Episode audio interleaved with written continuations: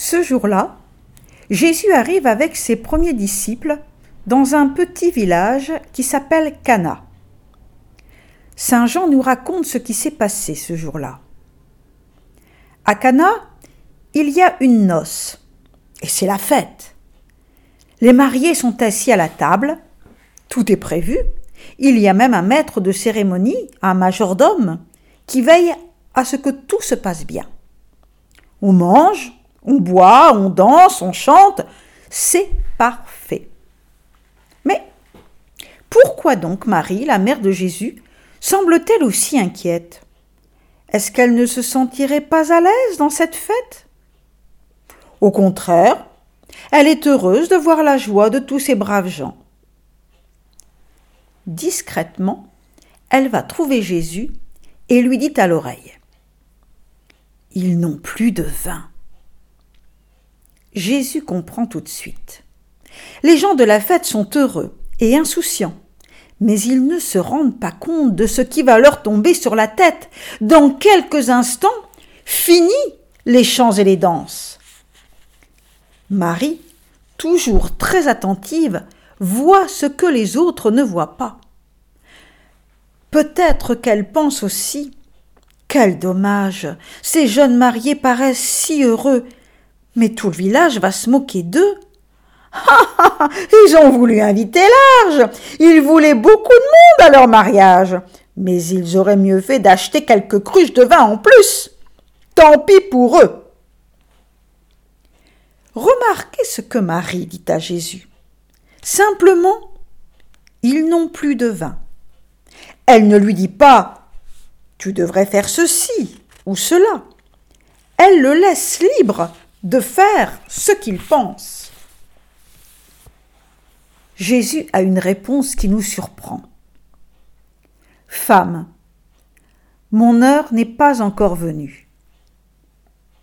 Qu'est-ce qu'il veut dire?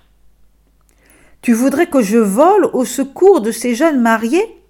Mais je suis venu pour sauver le monde. Aujourd'hui, je suis à la noce, moi, et rien d'autre. Quand je rencontrerai des boiteux, des aveugles, alors à ce moment-là, je volerai à leur secours pour les guérir. Mon père m'a envoyé pour rendre la vie à ceux qui sont comme morts, pas pour donner du vin un jour de noces. Chaque chose en son temps. Sa mère ne se laisse pas arrêter. Elle connaît bien son fils. Elle sait qu'il est sensible à toute détresse, pas seulement celle des malades et des boiteux. Peut-être aussi qu'elle se dit Mon fils veut avant tout que tous les hommes soient heureux. Il veut que tous puissent s'asseoir au banquet de Dieu. Eh bien, c'est l'heure de commencer ce banquet aujourd'hui à Cana. Elle se lève. Elle va trouver les serviteurs et leur dit Faites tout ce qu'il vous dira. Une fois encore, elle laisse Jésus décider lui-même de ce qu'il doit faire. Mettons-nous à la place des serviteurs. Ils ont dû être affolés. Vous voyez ces grandes cruches, leur dit Jésus, celles qui ont servi pour laver les pieds des invités à cause de la poussière du chemin. Allez les remplir d'eau. Imaginons la tête des serviteurs. Nous n'allons quand même pas leur laver les pieds une deuxième fois. Pourtant, ils obéissent et remplissent les cruches. Maintenant, vous allez remplir les verres des invités. Quelle idée Ils croient que les invités vont se contenter de boire de l'eau au lieu du vin Ils obéissent encore. Merveille C'est du vin qui coule dans les verres.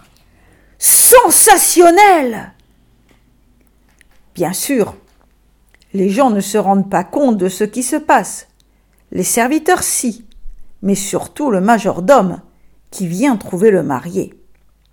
Il n'a pas l'air content. Qu'est-ce que tu as fait? Tu ne m'as pas dit que tu avais une réserve de bon vin? Moi, je l'aurais servi au début du banquet, quand les gens sont encore capables de l'apprécier.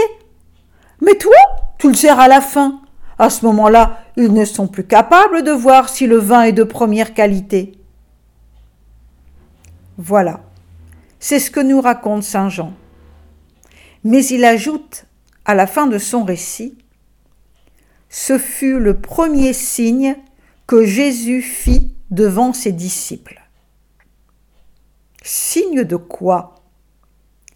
Justement, que Dieu vient inviter tous les hommes à une noce, à un grand banquet.